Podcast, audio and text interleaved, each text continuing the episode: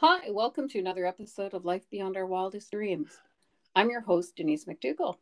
This is a podcast where we discuss what we have earned through our recovery and how we get to live a life beyond our wildest dreams. Today, my guest is author Gigi Langer.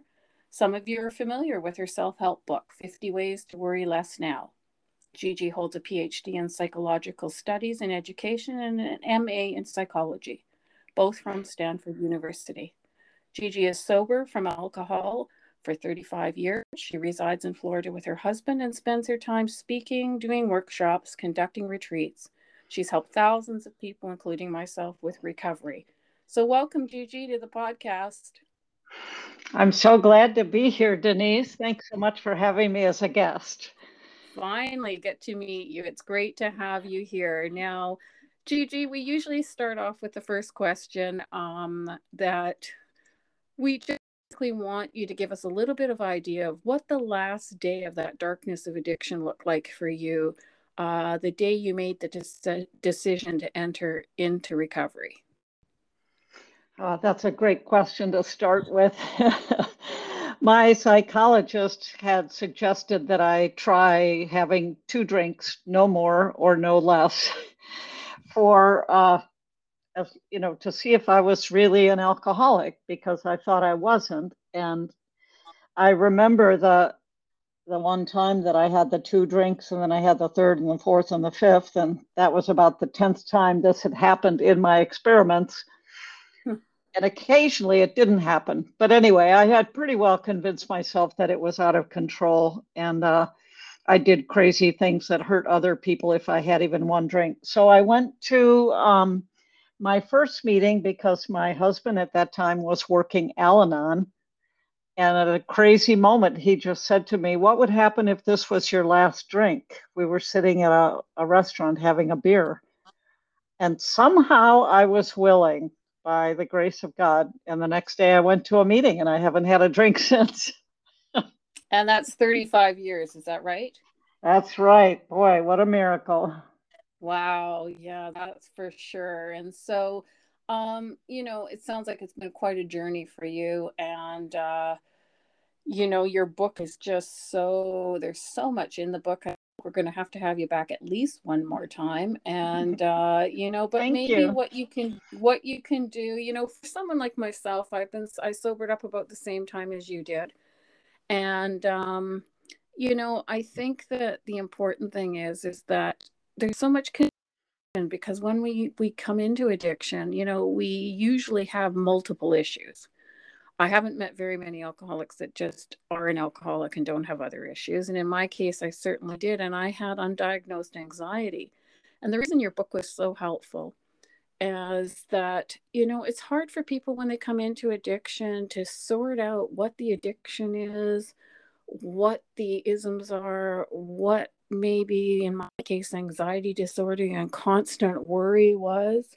And you know that was something what you know whether the heart the cart came before the horse or the horse before the cart it's really hard to figure out. And your book really simplifies a lot of the worry.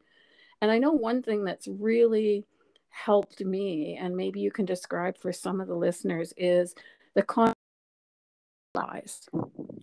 Can you tell us a bit about uh, that? sure it's uh, an idea that came to me. Uh, so those words kind of just came to me, but it, you know, I had heard of the concept early on. Remember sitting in a meeting when someone said, Oh my God, all I can hear in my brain is that committee, that oh so helpful committee, you know, whispering yeah. at me and, and saying all these negative, nasty things. So I think once we stop numbing ourselves, we start hearing what the heck our brain is playing in terms of these old self destructive uh, recordings. And that's what I call the whispered lies, my mental self talk. So it could be something like, um, you know, Gigi, how can you be so goddamn dumb? Which came from my father when I was young and I made a mistake. So it got lodged in my neural networks. Yeah. And whenever I made a mistake, that came out. And it, it's many of them are just old habitual pathways of um, speaking to ourselves or thinking about ourselves. And sometimes they're uh, about other people, like that person should not, that politician should not do blah, blah, blah. And we get ourselves all worked up and so on. And, you know, it's what one expert calls an unenforceable rule. You know, we right. make up these rules in our heads that we think we have the power to you know make people go along with this rule and it's absolutely folly uh, there's no chance. So when i started noticing i mean the first thing was how poorly i spoke to myself. Um, I, I started working on that that came up in my first inventory actually. And over time with a lot of help from therapists and so on i learned uh, to identify what was going on in my mind, which I never had before, and then to take the responsibility for the content of what I was telling myself, and then to ask myself, well, do I want to continue on that line of criticism and worry, or do I have the power to change it? And the good news is, yes, we have the absolute power to change what we're thinking about. And don't you agree that sometimes with these whispered lies, one thing when I was first reading it that I thought about is a lot of them come too from people that are already passed. So oh, in yes. our experience, you know, the people are long dead and we still have these what I used to call tapes, but are basically the whispered lies still mm-hmm. going on. So we got our own committee, um, you know, chatting us the whole time. And then we've got, you know, the whispered lies from dead or alive, or like you said, just how we feel. You know, for me, my one of my core issues was everything being fair and just. And, you know, and I still have issues with that today after 38 years working a 12 step program. And, um, you know, that comes into whispered lies too, right? Like you said, my interpretation or my narrative to myself as to how I think something should be and play mm-hmm. And so it's so helpful. I found the whispered lies just really, really helpful because it just in a very concise way just explains. You know, the committee in the head, sometimes people, you know, I think when they come into recovery in the beginning, they're scared to say out loud that's going on. You know, they yep. don't really know that we all got it going on. right. I mean, I went to a meeting in the earlier years, and I hate to say it. You know, I went into a meeting, this committee started up, and the entire time I'm in the mi- meeting, this committee is carrying on. And, mm-hmm. you know, I'm not hearing much of the meeting, and I'm so unaware that there's other people around me. And my head was full. And I guess levels of trauma and different things that people experience as well, these whispered lies can be very very difficult you know mm-hmm. to change but like you said it is possible and that's the good news and that's the good news of the book is yes. that it's possible to change those and you have so many strategies there's one and i can't even really tell you which one it was but it was very it was very similar to a thought record you know looking for the evidence of the situation and that's sometimes how i undo the whispered lies as well is yes. you know check and see if the evidence is there. Is this really something that's going on or is it my own narrative? So whispered lies i think you know everyone should get the book period because of that. That whispered lies. They and you know the other thing early in addiction in i think is hard for people is can you you did you talk a little bit in the book about uh, we can let go of the past. How do you suggest to people when they're first starting that they can start to let go of the past? Oh, that's, yeah.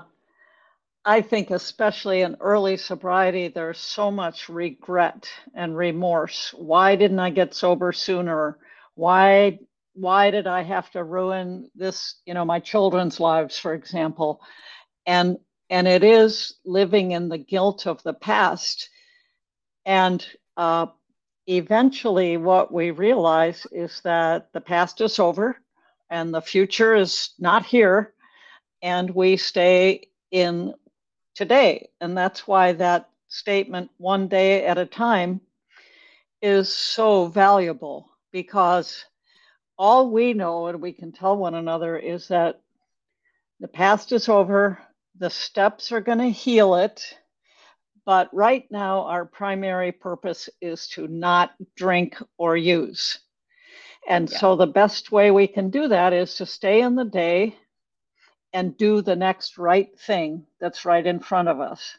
And even today, you know, something ended. I had an appointment end and I thought, okay, what's the next right thing? Oh, I haven't taken my vitamins. You know, I have. yeah. It's as it's as simple as just staying in today and doing what the next right thing is. Exactly. And sometimes the yeah. next right thing um, you know, we don't even have to know what the next right thing is.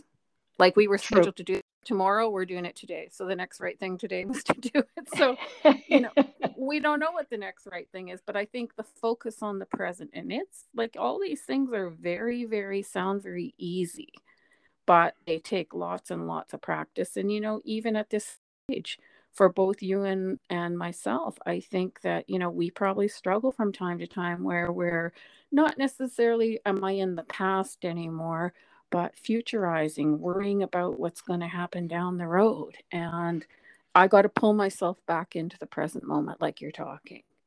So yep. I think that the shame and guilt, like that, are completely normal when we come in. And again, if we can let go of that past, I find that we can't really even be in the present day or even look to the future if we're held hostage by the past. I look in the rear view mirror every once in a while, but I never I never drive in reverse anymore.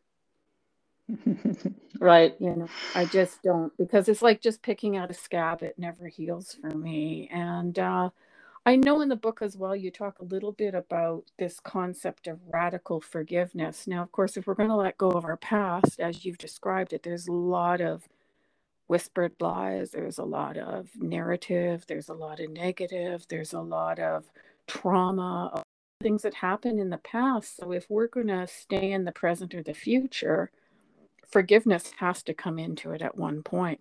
So, can you explain a little bit what you mean by radical forgiveness? Yes, it's uh, it's not my term. It's uh, coined by Colin Tipping, and it is a radical proposition. It's interesting how I discovered the book. You know how you'll hear someone suggest the same tool or the same book or the same person, like it it comes up four times in the same week from five to you know, and you look up to the heavens and say, "All right, all right, I'll get it." And that's what happened with this book. This guy ran across a parking lot and told me. And I wasn't searching for something like that, but my higher power knew that it was time for me to absorb these ideas and that um, they would be helpful to me. And um, that's what's beautiful about turning the pace and the um, the content of our healing over to our higher power because it gets orchestrated in the perfect way. So so I got the book, Radical Forgiveness.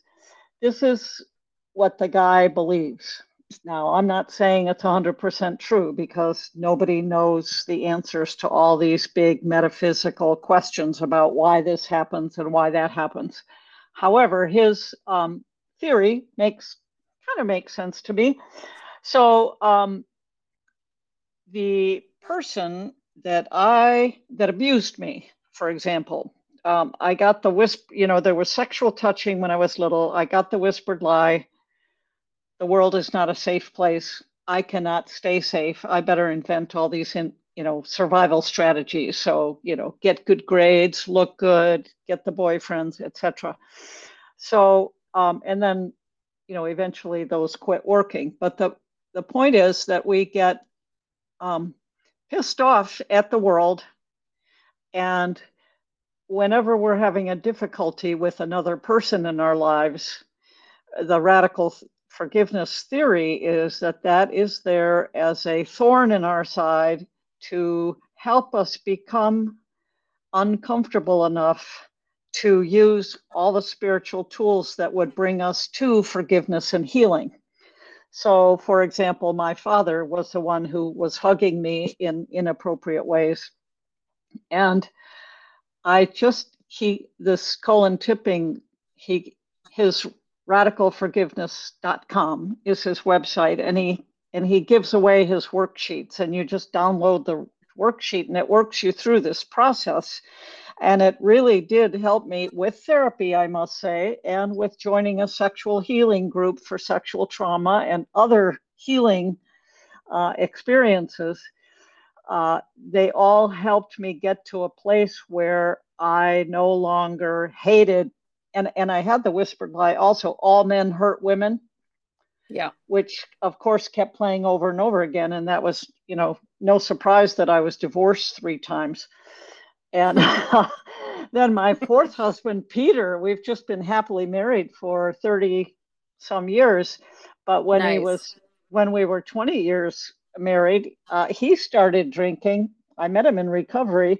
And then I went into a whole other thing. He's just like my father. I, I hadn't totally forgiven my father, apparently. And when I realized that my anger was toward my father, not so much my husband, because it turns out by a miracle, he was in recovery for cocaine abuse and he is able to have two drinks a day, no more, no less. Hmm. And and uh, that, you know, I didn't want to believe it first, and I went to Al-Anon and worked through, and and ter- it turns out that that situation helped me forgive another layer of anger toward men and toward my father. And it so healed we always me. Get the catalyst, right? We always get, and like you said, in these processes, don't you ever notice how, like you're saying, you'll hear the same concept four times? Somebody will just, someone will just appear in front of you. Uh, my experience through my recovery and lots of counseling as well has been that the right people always show up at the right time.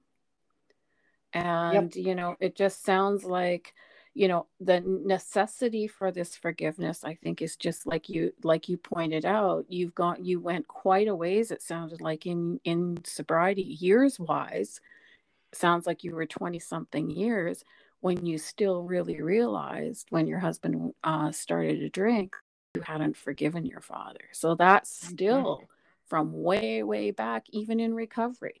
So these things don't come. You know, for me, it's come, come to, and come to believe. These things have never come quickly. Like there's a lot of work and a lot of sometimes, you know, it's suggested in the 12 step program if we need outside help, we get it because we're not professionals. And the thing is, like yourself, lots of things have been a long process for me as well. But forgiveness, I think the concept, and thank you for explaining that radical forgiveness, and people can go onto the website. And, you know, I mean, forgiveness is just so important. Um, now, what about this of the forgiveness checkup? well, it's sort of like the inventory and 12 step programs in the sense that, um, and the simplest way to put it is is my heart open or closed toward other people and even the world? Um, so the forgiveness checkup has things like um, Am I resenting somebody um, for doing a certain thing? Or am I, and the opposite of it would be, Am I able to see that they're human too and prone to the same fears that I have? And they're they're just being right now driven by their what we might call the ego or the fearful self and i have no power to change that and and the essence of forgiveness and this is a beautiful concept is when we're able to see beyond the contours of the outer behavior of the person or our reaction to them and see the essence of goodness that is at the center, I believe, of every human being.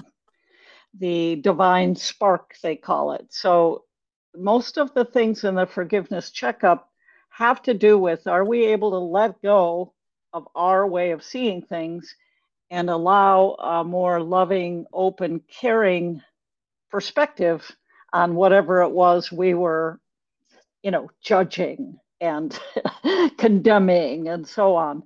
So, in my mind, the more I can be, and this is again a good way to use and direct my mind. If I'm thinking about someone and thinking all these judgmental thoughts, that's not forgiveness in my mind. Forgiveness is joining together our hearts rather than separating off and thinking they're not as good as I am or different.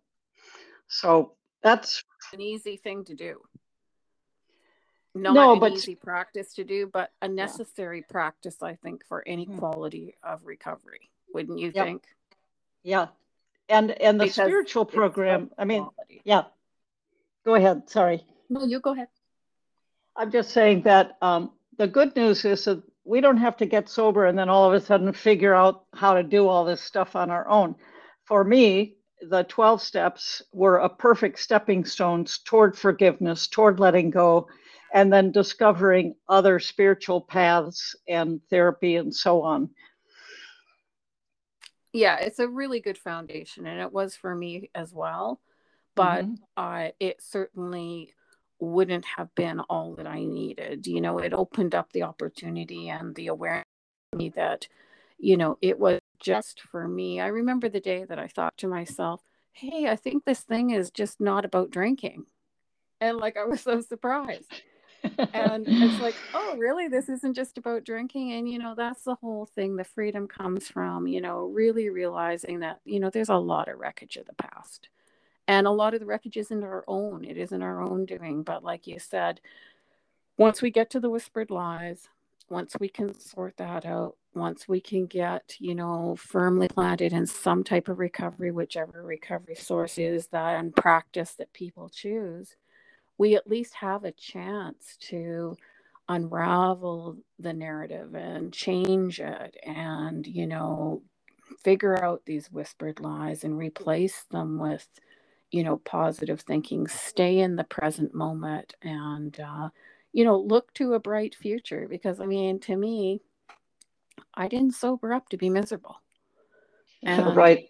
The minute I'm going to be that miserable, then, you know, there's no point in me staying. So, you know, I just think that we can, of course, only touch so briefly these things in your book. And that's why I'm saying I'm hoping down the road you would come back again because mm. there's such specific things in the book. But, you know, one book is just like so chock full of you know, it obviously took you all your training and a lot of time to compile everything, but I highly recommend it to anybody in recovery, utter recovery, because I think these whispered lies, everybody has them. And I just think that it's so useful, and forgiveness is so useful to free us in our addiction. And you know, move forward. And I'm just wondering, you know, as we wrap up, Gigi, I really am wondering if you could give us a little bit of information, first of all, how people can get the book. I know that they can get it on your website. So maybe you can give your website address and sure. details about that.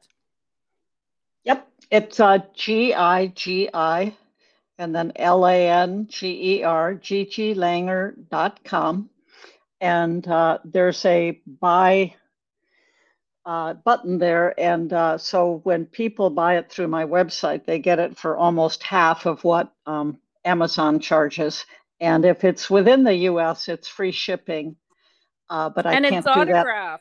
Yeah, it's a personalized autograph, but it's also available in an you know e- Kindle and uh, and people who uh, get the audiobook well, any book, I send you a free PDF with it's like a little workbook because there's lots of little exercises in there that people might choose to do. So gigilanger.com. Great. And can you give us a little bit of idea? Um, I know that at one point you were running a book group. Uh, yes. You know, it says here that you some retreats. Can you just give a, a little explanation of some of the things that you do that are available sure. as well? Yes, I love to lead retreats, and one of my um, favorite ones is step six and seven drop the rock based on the book and it's uh, i can do it in a one day format or in a you know weekend format and i love that and it's um, a great book thanks. And then um, my first study group was just launched and completed and we had five hour and 15 minute sessions. And we went through different chapters of the book and people set goals and used the tools that they wanted to and so on. And i kept the group size to only eight people because i wanted it to be very intimate. And so i'll be running another one of those in october and so if you're you know on facebook or twitter anywhere where you see any of my stuff you'll you'll run into the announcements oh great great so that's upcoming. And uh, of course, you have your speaking engagements. And I thank you again today for coming here. And can you give us an idea, since the podcast is based on things we've earned through recovery, what are a couple of the key things that you know you've been able to do to live a life beyond your wildest dreams because you are have remained in recovery? Boy, the first one is that I don't worry. There we I don't, go. I don't do a lot of overthinking. Um, you know, because of working Al Anon and so many 12 step programs, I really have been able to be in healthy relationships where I don't have to uh, worry so much, you know, or try to control nice. people. And um, but when I do, then I I use the tools, so I I feel comfortable about that. I guess the other bigger thing is that there's a higher power uh, working in my life that I have no doubt that it um, that it's got my back. And the reason that is beyond my wildest dreams is because I never felt safe as a child. And now, because of recovery and and mostly because of the female support that I have in recovery, the women that I know, if the worst of the worst of the worst happened, I could call on them and they would be there for me. And when I couldn't believe in a higher power, they would stream that love into me. That is like my ultimate sense of security. Yeah. And that is beyond my wildest dreams to feel so exactly. secure. so, what a gift, and what a gift it's been. You know, it's been an honor having you here today. And I want to thank, thank you, you, so, so much for touching on these points for us. And uh, we'll make sure that as many people know how to get the book. And I hope, Gigi, that, you know, we have you back again. And I hope so, so too. so much for coming today. And we'll talk to you again really soon. Okay. Thanks, Denise. It's been fun. Thanks, Gigi. Mm-hmm.